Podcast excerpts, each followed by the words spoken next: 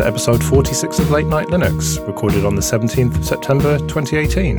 I'm Joe, and with me are Phelim. How's it going? Graham. Hello. And Will. Good evening. Thank you very much, Graham and Will, for joining us all the way from Brussels. I know you should be in the pub now. And Phelim, you sound ill as well, so thanks all round. Yay. No problem. I think they, uh, avoiding Belgian beer, probably deserve more of a gold medal than me.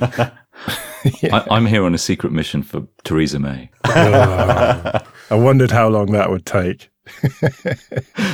Purpose of visit derail Brexit. Oh, I was going to say something about bombs in my bag then, but thought better of it. oh, well, Yes. you can make the joke. I definitely cannot.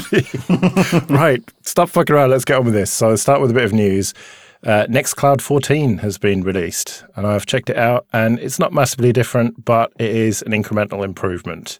Phelim, did you put this in? I did put it in. Um, I've not ironically checked it out myself because I'm still waiting for mine to upgrade. They're doing a rolling upgrade where they're doing chunks of percents of people every time. Um, and I've not been lucky yet, but I look forward to it. So the video verification is that a new feature? Yeah, um, I'm not really sure why you'd want that. It sounds terrible to me, but Well. I'm sure somebody does. I, I quite like the the problem that it's solving. That you need to know who it is that you're speaking to, rather than just you know writing text on a screen. But it did seem a little bit uh, I don't know contrived, perhaps. I don't know. It it just it means that the identity is the price of a color printout. But it's good to see the accessibility stuff improving. Um, they're starting to take that very seriously now. Yeah, um, and I like the extra two-factor authentication stuff that you can get into it. Like, well, for me, Telegram, but uh, there's also Signal. Um, so I think that's quite cool. Um, yeah, okay, you can do SMS too, but you really shouldn't do that for two-factor. But it's better than nothing.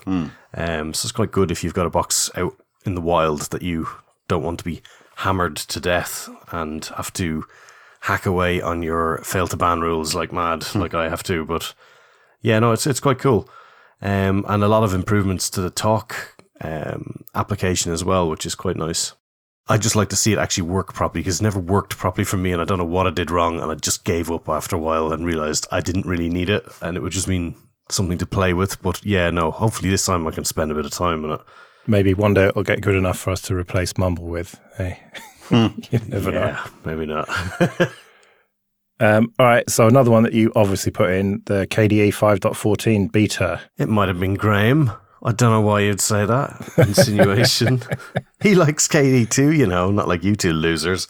Um, yeah, no, I'm, I'm looking forward to this. There's a there's a good few bits and pieces that are going into this that are looking really cool. Um, I love the new screen layout tool, which oh, I am dying for this because going away on work and plugging in a spare monitor on the desk to the laptop, and then the screens flip around. The right one goes left, the left one goes right, and then you know, you make the mistake of turning down the laptop without unplugging it first and all sorts of messing where you now have a screen that is black and all that type of rubbish. At least that's going away now and there's finally going to be a decent interface to it. And you don't have to play movie screeny, try and find the clicky button thing. So, um, yeah, I'm looking forward to that. It's going to be really cool. Um, and snaps in Discover. Hooray!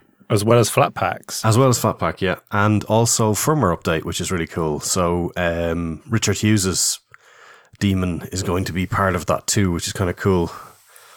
Um, fingers crossed it updates everything nicely because I, I, God knows when I've updated my stuff then because I would have assumed that came down as part of the OS upgrades, but yeah, I wasn't really paying attention to that fully. So there's probably loads of things that have to be updated on my machine. I think also they, they're doing a really good job with PR. I think for so long, like, I don't know, over a decade, their PR has been woeful. Finding what's new in a release or what they've been working on has been really difficult. But their, their press release for this is excellent. It tells you exactly what you want to know and does a really good job of showing what the changes are. Um, I, in fact, over, over 10 years ago, I did like a talk at Akademy trying to, trying to tell them what they needed to do when they were dealing with the press, trying to suggest this kind of thing. And it, it didn't really have much effect at the time, but I think they're really, it's a sign that they've got really good focus in, in what they're trying to do and, and, and the breadth of the users that they're trying to target. I think you should claim full credit for that, Graham. No. Uh, I think it was clearly your. I think I remember that talk as well. It was you introduced yourself as a K album developer. Oh god, that, that it might actually it could even have been 14 years. It was in Dublin, wasn't it? Oh. were you there? Were you there then? No, ironically, I'd just moved away at that point to Leon, which was just typical. And I did likewise when they brought the Open Libre Graphics Summit to Leon. I had already just moved away back to Dublin. So, so wherever there's going to be a great conference, I'll have moved away from. So, So presumably you're going to get this pretty quickly in KDE Neon then. yeah, um, it's due to come out uh, first week of October, around the fourth, I think. Um, and yeah, no, they're they're pretty up to date on that stuff. Like they're very very fast. We're getting the updates out maybe a few days after release. Just to, obviously they're building it on their side of things and running tests. But um, yeah, no, it's been really reliable. Neon has been excellent, and they're still taking their time getting 1804 out, which is what I want to hear because I, I don't want it to bloody come out and break everything. I agree. I agree. I am in no rush. I've got up to date kernels with the hardware extensions, and I've got the latest KDE. I'm very happy. Yeah, fair enough. Um, all right, well, let's talk about Fedora Silverblue. Um, that, as they say, is a new variant of Fedora Workstation with rpm-ostree at its core to provide fully atomic upgrades. And they have got a call for testing. They want to do a testing day, or well, they are doing a testing day on Thursday, the 20th of September, which is not very long. It's only a few days away. And they want people to download it, test it out, and report how they get on with it. So I thought we'd give them a bit of a shout out there. So do go and check that out. Link in the show notes. It seems like a really interesting project to me because they've got the server, the Atomic server, but this is okay. It's not new on the desktop, but it's new for them at least to have a desktop version like this, where you've got the um, kind of underlying operating system and then Flatpaks on top of it and the um, atomic updates to it. It's it's all kind of new ground for them. And having tried it out, it's it's not ready for use yet, but it is cool to see a bit of innovation happening. Yeah, and it looks like a bit of an easier way to do it than, say, the likes of Qubes, where every application is a VM, which I don't know. I can't see that being as easy to maintain in the long run. Whereas this, I think, has a bit more legs to it. I would say I I struggle to see the value in the atomic workstation concept. Like I get the fact that you can repair your machine and you know it, it can't break, but having a Linux workstation on your on your desktop is all about fiddling until you break it and then learning by fixing it. And this takes some of the fun out of it for me.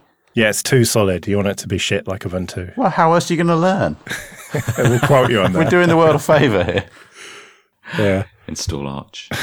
yeah, exactly. If you want it to really break, Uh, you've taken that too far now. I'm surprised you're even able to uh, do these podcasts with us, Graham, running the arch. Although I presume you've taken your Ubuntu laptop with you to. Uh, to be completely honest, I'm I'm running Arch and KDE. You tell them. Yeah, don't tell don't tell Will. I was using Windows in a room with Graham earlier today. Yes, yeah. wow. Dare, dare I ask why? I'll uh, I'll ping you a link in a moment. Okay, fair enough. Um, all right, well, on to a bit of sad news, and that is that Linux User and Developer magazine is going to close pretty soon.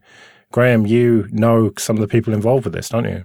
Um, oh, the editor Chris Thornett. Um, he used to be our operations editor on Linux Format. Um, but yes, of course, in my previous life, uh, Linux user and developer was always Linux Format's big competitor. For through its change of hands, it was into the hands of Maggie Meir for a long time, who had a big impact on the Linux magazine culture. Um, gave lots of writers their start. To be fair, um, and it was it was bought by Imagine, and then it was bought by Future Publishing, and I don't know. I guess I guess because I was in publishing at the time, I we always kept a close eye on what Linux user and developer did. Um, it always it, it was very different to Linux format. It always looked great. Um, well, actually, I mean, I don't mean that as a Poor Effie. well, the um the, the editor at the time is Russell Barnes was Russell Barnes, and Russell Barnes has gone on to I think I, he's he's the director of publishing or something similar at the Raspberry Pi Foundation. So or the the, the commercial arm of that. So things like Hackspace magazine and MagPi, the reason why they look so good and they do is is because of Russell Barnes and because of um, his, his work on user and developer, and it's got a long history.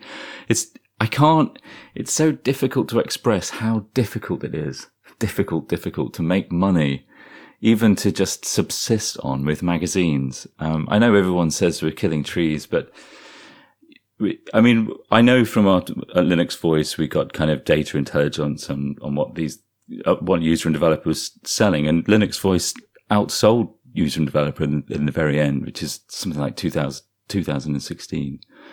And we're talking like 1500 copies. And in fact, as I remember, Linux Voice actually reduced the sales of user and developer quite considerably at the time.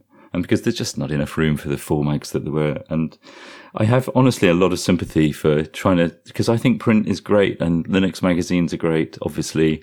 Um, and it's sad that there's one fewer magazine on the market. It does sound to me like, you know, Linux Voice failed. I think that's fair to say. Yeah. Uh, Linux user and developer has now failed after a long run. It seems to me that the only way to exist is if you've got a big company backing you running it as a loss leader, like with the Raspberry Pi Foundation. Actually, I think the Raspberry Pi Foundation, and I don't know, I have no inside knowledge, but I think in a way they're trying to, I don't think they're looking at it as a loss leader. I think they're trying to bootstart the industry again because they feel it's legitimately important. Um, and this is in the world of publishing, that is important because a lot of what happened while I was working in publishing was cut after cut after cut. I mean, magazines like not necessarily user and developer, but like them. And the way that Imagine actually ran as a publishing house was often to have maybe not even one person as full-time staff on a magazine and to editors to have the responsibility of a few magazines, which was totally different to like the glory days of the 80s or the 90s. And so that changed as well. As much as readers kind of buy into the brand and the idea that these people are all friends with one another, all that was kind of left at the end and is, is like a shell of what was once successful. And so I actually think the Raspberry Pi Foundation is doing quite, it's, it's doing good work in trying to, I don't know, keep the dream alive, but I'm hopelessly romantic when it comes to print and publishing. Yeah, especially as they gave your mates uh, a job. Yeah, yeah, they did. Yeah. Andrew and Ben still, you know, they work for Hackspace magazine. Yeah. Were they offering a, a digital version of their magazine? Yeah, they did. So the argument that people don't want, uh, you know, a dead tree copy of a, a, magazine is is not valid. It is purely because the interest has waned, or people aren't interested, that sort of thing anymore. Yeah, I think that, honestly, I think the costs. I, I couldn't give you an exact number. I mean, I, I should have been better prepared, but the the print part is actually a small part of the overall costs. It's it's probably ten or fifteen percent, and the the the major part is salary and paying freelance budgets. Um, so uh, you know, when Linux user and developer and Linux Voice was selling in the UK in 2016 about 1500 copies in the major supermarkets. And you can't just put your magazine into a supermarket. You actually, depending on what position you are in sales, you, the, the supermarket will give you more shelf space. So it's like a, so with us, for example, encroaching on user and developer sales, the, the supermarkets reduced their amount of shelf space and increased ours. It's really difficult. And also you have to pay for the privilege to be able to stock, to, to be, get stocked on those shelves, as well as the huge percentage that the supermarkets take, much bigger than app store percentages. And these, so when you look at like the, the, the two pounds revenue that you get from each magazine sale, and you're only selling 1700 copies in the major supermarkets, combine that with, you know, two or three full time staff and then paying freelance budgets, there's just no money left. And print is a small part of it. All right. Well, let's move on and talk about the hot topic of the day.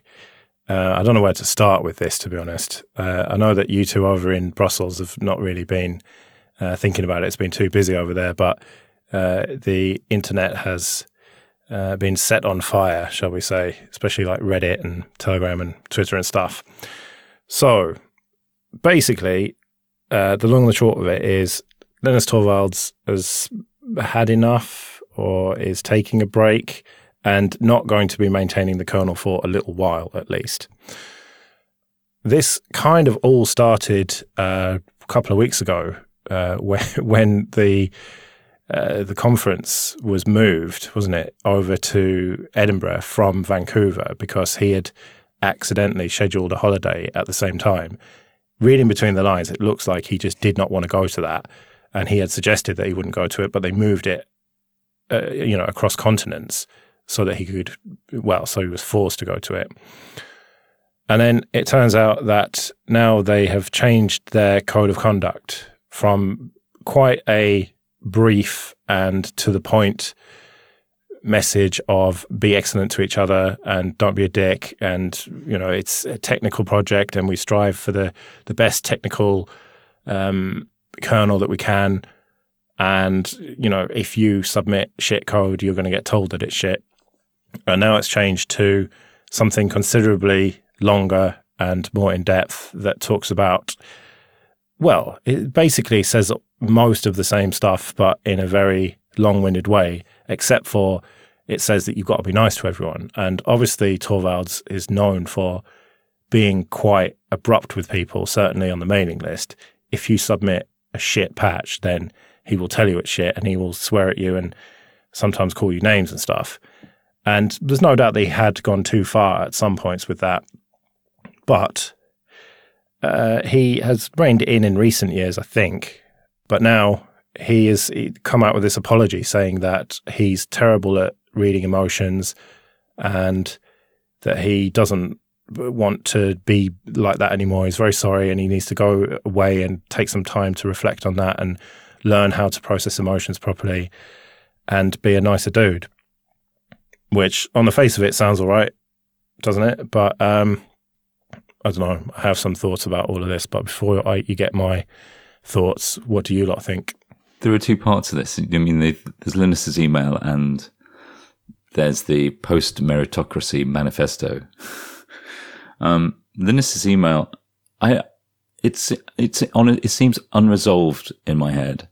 Um, it sounds, I can't imagine it. And this, it sounds more like burnout than anything else.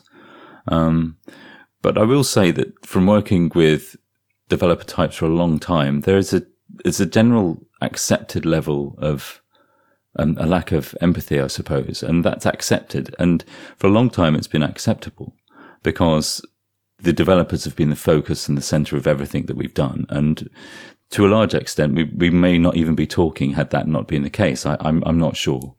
Um, but it's almost, we're past that point now with Linux. You know, it's almost past the point of the, the necessity or, or the turning a blind eye to that kind of attitude. So it, from Linus from Linus's email perspective, you know, I feel like it's partly the fact he's done it for so long. He he wants a bit of time out and needs a breather. And also, I'm sorry for.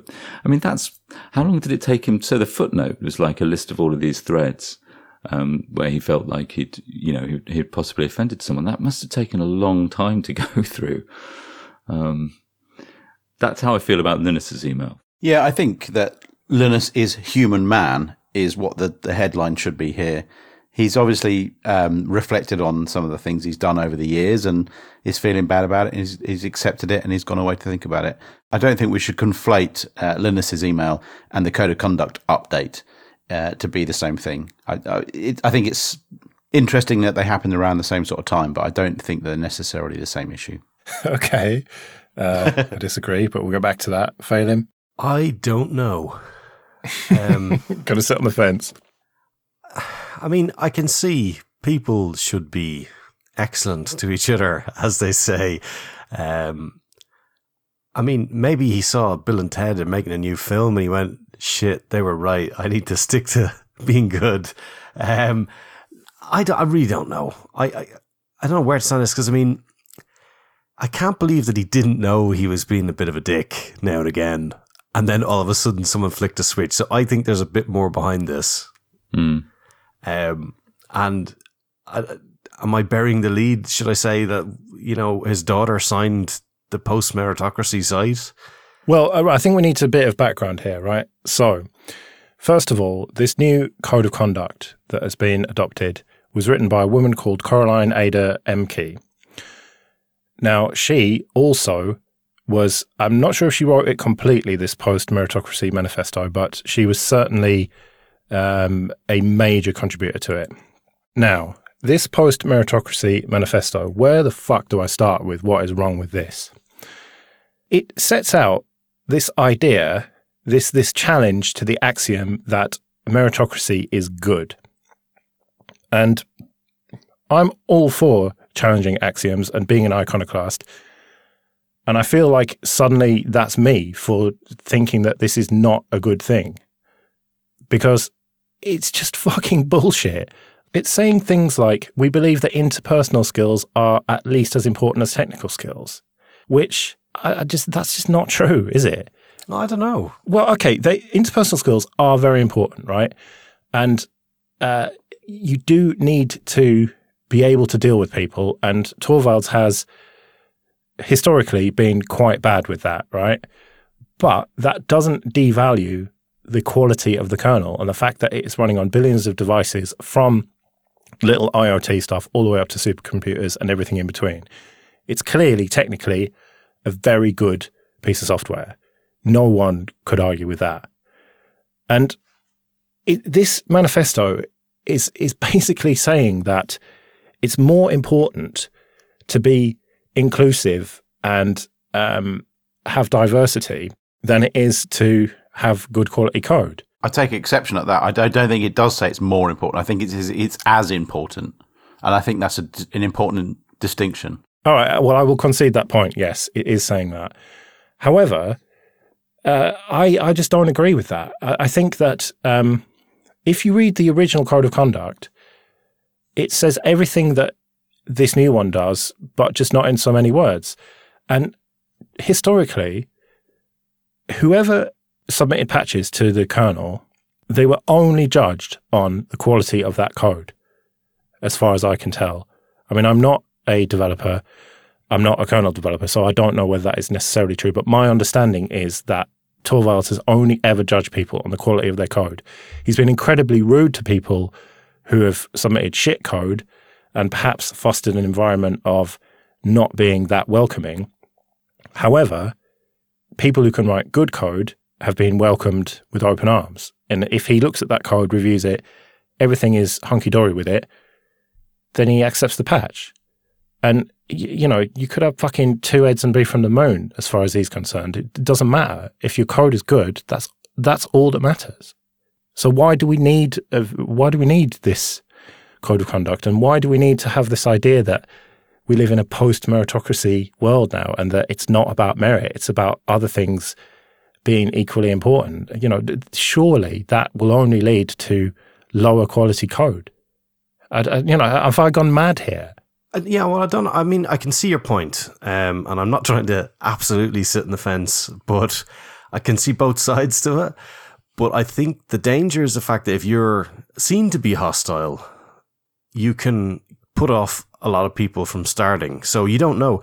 Maybe the next greatest network layer driver, rider person is just around the corner, but then they look at that and they just go, fuck a bunch of that. I'm going to work for Microsoft.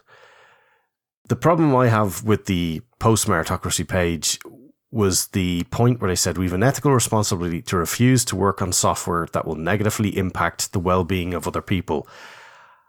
Now, okay, this is a, a manifesto. It's not exactly a set of rules, but you can't, in a world full of many differing peoples, have a sentence like that because what I believe and what you believe are not the same things. And we can both equally be correct in our worldview, in our own worldview, and we'd be at conflict there. Now, okay, they might be saying that the individual doesn't have to write it, but these things have a tendency to spiral on a bit and, you know, give people a higher ground. A lot of people don't like the FSF because they think they try to stand above everybody else and tell you how wrong you are because you don't use free software. This has slight hints of danger of getting in that direction, I believe, because I mean, that's outside of the OSI definition of what open source software is. Yeah, that's them saying we don't believe in software freedom. That's saying that, you know, people will use this software to do unethical things. Well, that's the risk you take if you create free software you know, if you create, you know, uh, this podcast that we're doing now is being released under a Creative Commons license, right? So someone could listen to that while they're going on a killing spree. Uh, Obviously, I'd rather they didn't, but that's the price you pay for having it under a free license. I can't say that, like, you know, certain people aren't allowed to listen to this show, and you can't say that certain people aren't allowed to use your free software. It's either free or it's not. And you know, it's it's things like that are a huge red flag to me. What's important here is if you look at the list of co-signatories, I did Control F for Torvalds, and I found Patricia Torvalds, and I wondered who's that. She must be related to Linus. Sure enough, looked it up. It's his daughter. And if you look a little bit further into this, you can see that she is a young um, woman who has been politically active before with feminism and stuff. And, you know, it's not a huge leap to put two and two together and see that she has had some influence here and that he is, um, you know, changed his ways, probably having spoken to her about this. Is feminism political activism? Oh, is that a political question in of itself? this is such a sensitive subject, and I, the four of us are probably the four least placed people to talk about it. I think because of the axiom that you have to be the thing to talk about the thing. The, we, I don't feel like we we fundamentally understand the motivation behind creating it, mm. and I don't particularly feel um, I can comment on it for that reason. And what something like this, like the free software license, if that's what this is like, I think needs to stand. If if if it's popular, then it will become influential, um, and it it may represent some something a feeling that any one of us might not just be able to empathize with, but is also very real. And so I'm very aware of that, that it's something outside of my own experience. And, you know, I've had a pretty fortunate existence. I actually don't know the difficulties that people face. I mean, I, it is difficult. I'm not saying like life is easy for any of us, but it's very difficult to put yourself in somebody else's shoes and the kind of challenges they specifically face. And if, if they're motivated enough to put those concerned into a, a, a well written, clear document that resonates with other people and that resonates enough to create some momentum, then I think that's great. Sorry to be the politically correct one in this. Well, you know, I try and be politically correct wherever possible, but sometimes you just have to realize that something is fucking madness. And this manifesto is fucking madness. Trying to say that, that meritocracies are, are flawed because mm. they somehow favor um, you know, certain groups of people. I mean, that's not what a meritocracy is. You could say that um, the, the, the Linux kernel development is not a meritocracy because certain people are being favored, but you can't say that a meritocracy means that. I mean, that that's just it's like almost Orwellian language, like trying to just change the meaning of words. I think you could say it's wrong if Linus Torvalds or Richard Stallman made a referendum out of it, and all of a sudden, 52% of people voted into action. What if they wrote it on the side of a bus, perhaps? but at the moment, it's just an idea, you know, and ideas need space to breathe. I think that's fair. I'm not quite sure how we got onto this post meritocracy manifesto topic because this was written back in May, and we're talking about an email that Linus Torvalds sent like this mm. week. So I think we've gone a little bit off off piste here. It's not off piste, Will. It's not. Put the fucking pieces together, man. the woman who wrote this manifesto, or at least contributed significantly to it, wrote the code of conduct, which happened around the time that he suddenly started apologizing and fucks off for a while to, you know, find himself. You're telling me that this shit isn't linked? Having a code of conduct is about having a framework in which an organization can operate. And when somebody steps outside those bounds, then you've got a document to point to to say, this is how we do things and you're doing it wrong. The fact that the same person perhaps drafted these two documents, it makes perfect logical sense. If you are trying to write a, a, a document to be more inclusive, which this post meritocracy document uh, is, then absolutely you could expect the same person to write a code of conduct. It's it's the same end goal. Fair enough. Well, there's no way that we're all going to agree on this, obviously. There's not much point arguing with you lot. Here's a question, Joe, right?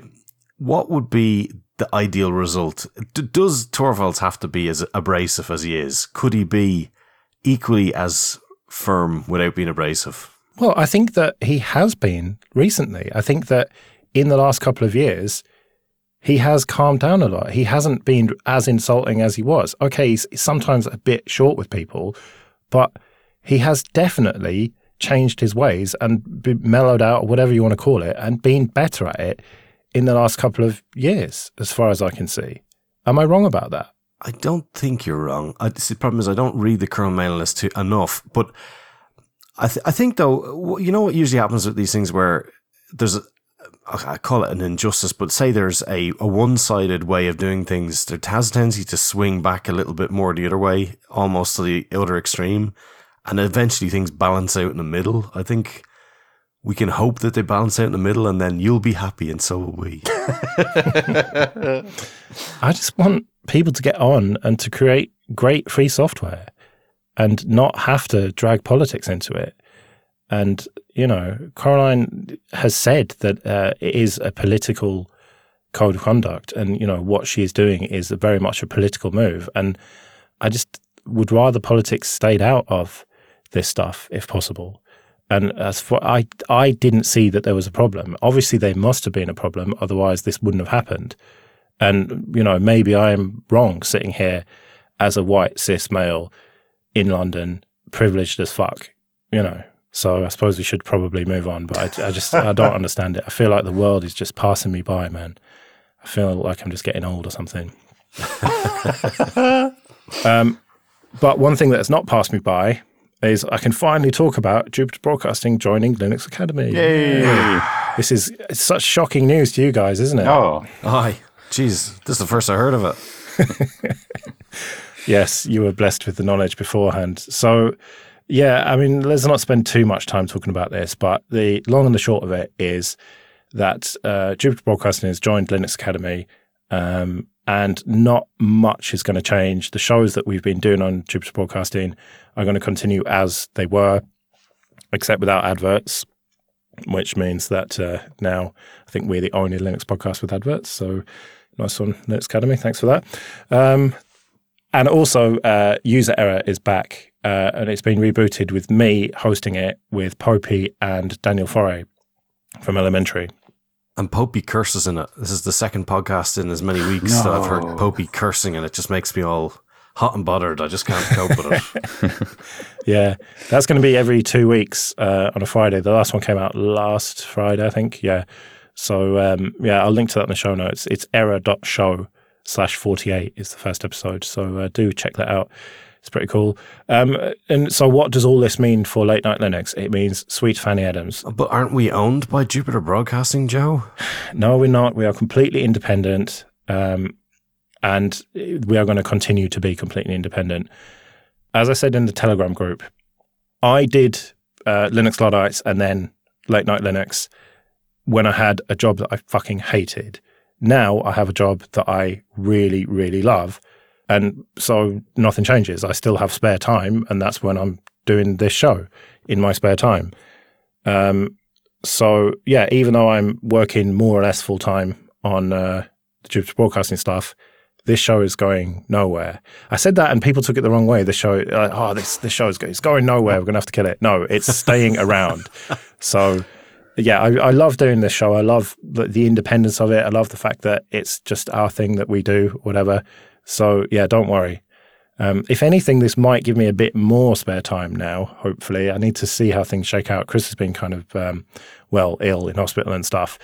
Uh, he's on the mend now, but once things get back up to speed and kind of normalize a bit, hopefully, I might have a bit more spare time and might be able to do other shows. But no promises on that. But um, yes, all in all, excellent news, and I am very happy to be finally, after five and a half years of trying, living the dream. Yay. Oh, yeah. Well done, Joe. Thank you. Okay, this episode is sponsored by DigitalOcean. Go to do.co slash LNL. That's for late night Linux. And you can get $100 credit to get you started, and you've got 60 days to spend it. Now, DigitalOcean offers virtual machines in the cloud with full root access. So you SSH in and you can do whatever you want. They offer Ubuntu, Fedora, Debian, CentOS, and even FreeBSD, and also some container distros like CoreOS and Fedora Atomic and Rancher OS. Plus, they've got loads of one click apps. So when you create your droplet, You can just start with a basic LAMP or LEMP stack, or you can have WordPress or Discourse or GitLab. We've got tons of those. And the droplets start from as little as $5 a month. And they're also charged by the hour if you want them to. Recently, I wanted to check out Nextcloud 14. And so I just spun up a VM, snap install Nextcloud, dash dash edge, got it up and running, did a bit of testing. I think it took me less than an hour, destroyed the droplet. It cost me about a penny because I only needed the lowest power VM. But they've got droplets that go all the way up to 32 CPUs and 192 gigabytes of RAM. And it all scales really easily as well. You just power it down, scale it up to whatever you need, power it back up again. And when you create these droplets, it's super fast as well. I actually made a little mistake when I created my droplet for this Nextcloud thing. And instead of fixing it, it was just quicker to just destroy the droplet and create another one. Within a minute, I was up and running again. Another cool thing is the cloud firewall, which allows you to block traffic before it even hits your box. So if you're looking for a Linux VM with full root access, in data centers all around the world with super fast networking and super fast SSDs, then do check out do.co slash LNL. That's do.co slash LNL. On to a bit of admin then, and thank you everyone for supporting us on PayPal and Patreon. It's very much appreciated.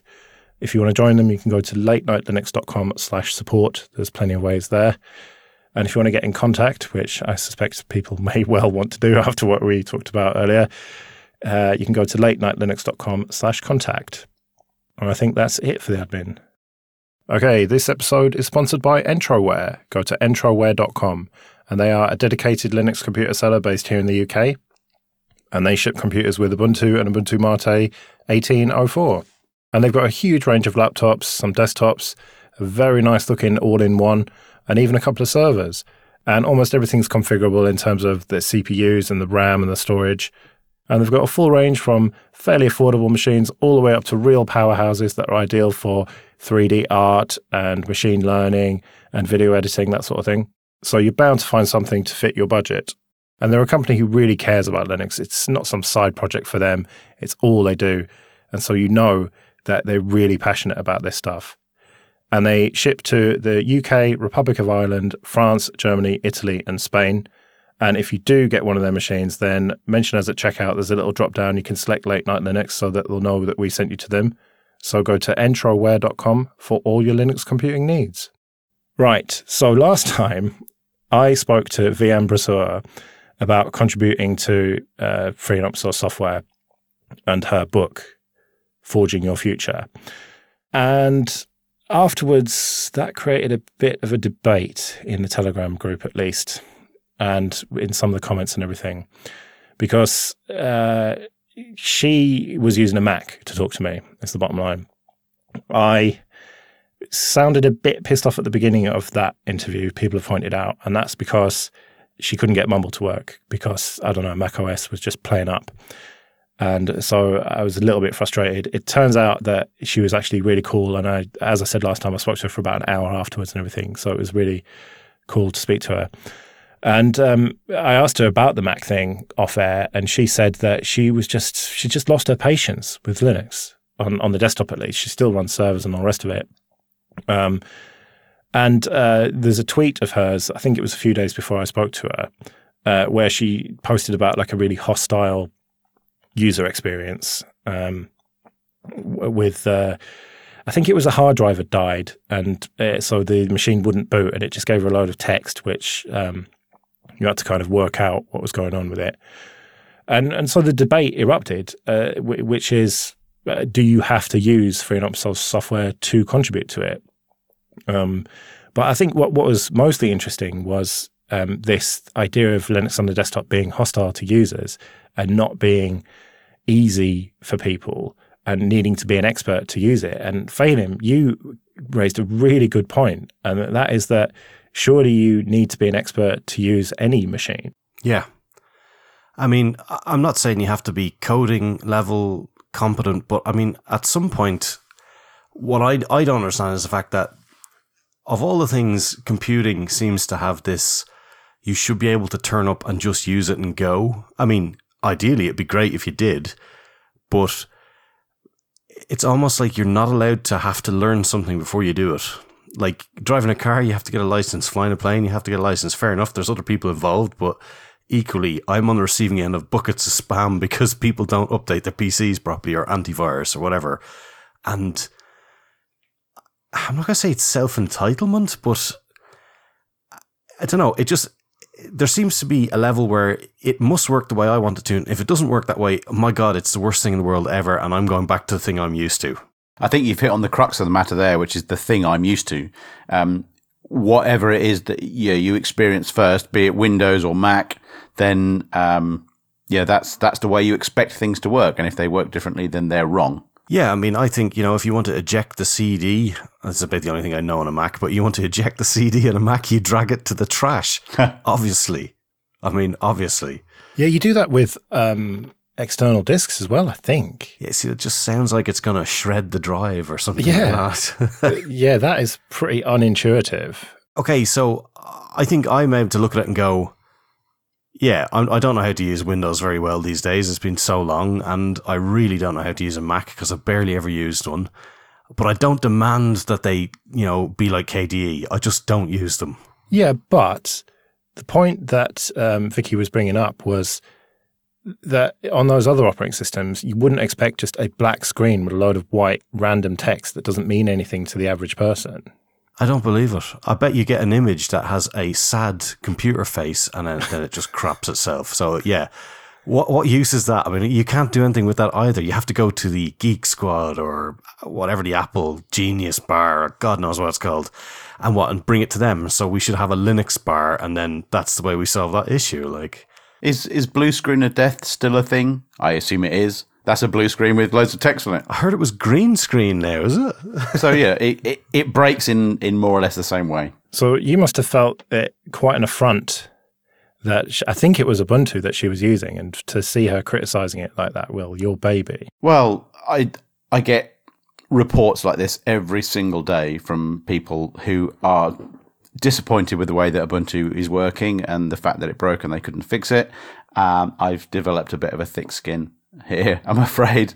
So yeah, yes, there are problems with it. Um, and as Félim was saying, if once you've learned how to use it and once you understand what these messages mean, I think actually Linux gives you much more information about why it broke than any other operating system does.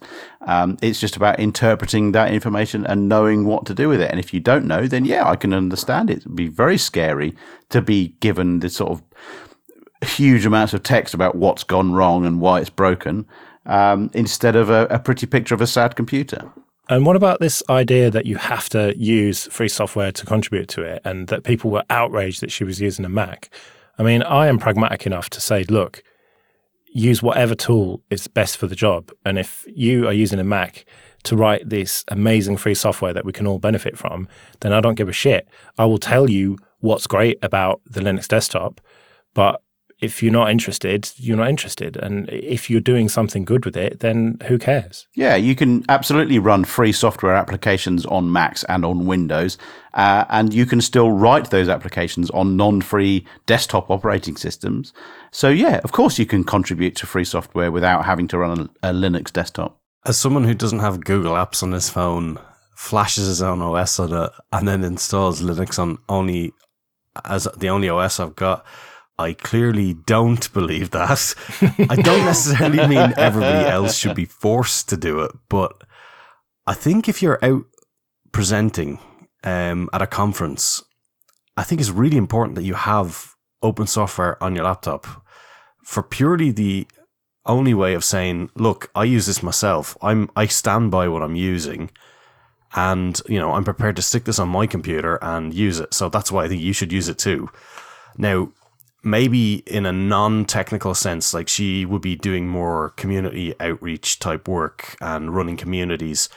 Maybe it's not as important there but you know the amount of people that would use an apple for a presentation you know maybe they think it's more reliable whatever. I don't know. It it, it does grade against me to be honest. I know what you mean, but I think, you know, there's a net gain in exposure to open source software through people like Vicky talking about the talks that she's doing that she may not do if she's not using a Mac, or if, she, or, or if the open source soft, uh, community weren't more accommodating. I, we all make so many compromises. If you know the, the websites that you access, they're not open source. The, your your electricity meter, you know, where do you draw the line? I think simply saying more people using open source is a good thing, you know, and, and she's promoting the ideas of open source, and I think that's a net gain. Is it not like a car salesman turning up in a, a Ford and trying to flog you a BMW? Yeah. You go, why are you not driving it? Oh, they're shit. Look great, but they're shit. But that that's a personal choice. I mean, I I would I would dog food the software that I'm talking about, but I wouldn't criticize someone for not doing it. Um, you know, she could just has a different perspective on this, and and I remember like, well, it was actually Paul Hudson when we used to do the Tux Radar podcast. He did an awful lot of open source software development, tutored people um, learning to code, and spent an awful lot of time with them in private. And then he got ripped to shreds one day because he was seen with a Mac or an iPad or something like that. And it's like, you have no idea what Paul has done, you know, yet you're just picking on this one simple thing to, to like, I don't know. It's, it, it, it has no deeper meaning other than the fact that somebody's using a Mac. You have no idea what kind of deeper influence or wider open source message there is. Well, yeah, and the thing is that you don't necessarily have to be contributing to Linux on the desktop if you're contributing to FOSS. Yes. And you can very easily get a Mac and SSH out of that into a Linux server. And then, y- you know, you are basically using Linux at that point. So just because you're advocating for free software doesn't necessarily mean that you're advocating for Linux on the desktop. Mm. yeah. You know, they, they are two different things, or, or at least Linux on the desktop is a separate aspect of that. And us on the show and people listening to this are probably using Linux on the desktop, but most people who interact with Linux for their job are doing it from things like Putty on Windows or a terminal on a Mac. And that is the actual reality of that situation that Linux on the desktop is nowhere near as popular as Linux on servers. I am absolutely aware of that.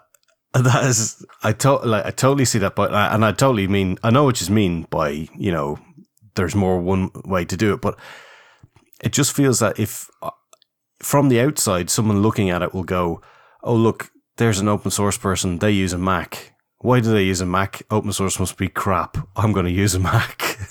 Or maybe they'll say, "Oh, look, she's advocating open source, um, and obviously you don't have to go hook, line, and sinker into the whole religion of open source. You can still use a Mac and just pick and choose what you like, and that sounds good to me." Yeah, maybe just use Firefox or whatever, and you know, it's it's better that someone uses Firefox on a Mac than Safari on a Mac or Chrome, isn't it? Doesn't matter. No, really, like honestly, I mean, I'm not messing. Does it matter at that point? Are you not just using the open source community at that point? You've already given your money to Apple, who may or may not like attack them or buy up other open source developers. Like uh, the reason the print server is not GPL three is because they bought it to make sure it would stay GPL two. I mean, they're not necessarily our friend. So that's what I, I'm not saying they're our enemy, but they're not our friend. A bit like the way Microsoft is. They're not, you know, these are profit making companies. They're not our friends. They're there to use what they can. Look, just come out and say it. They're a shower of bastards. Shower of bastards. yes. Well, I think that's probably enough controversy for one uh, episode, given that uh, you two uh, ambassadors in Brussels have got to go and uh, try and stop Brexit or go to the pub and get more pissed or something. Same thing. Um, Strategically reduce the Belgian beer reserve. So remember latenightlinux.com slash contact when you want to tell us at least one of us has been terribly wrong about something. um, so yes, we'll be back in a couple of weeks anyway, when hopefully we'll all be at home. Uh, so in the meantime, I've been Joe. I've been Félim. I've been Graham. And I've been Will. See you later.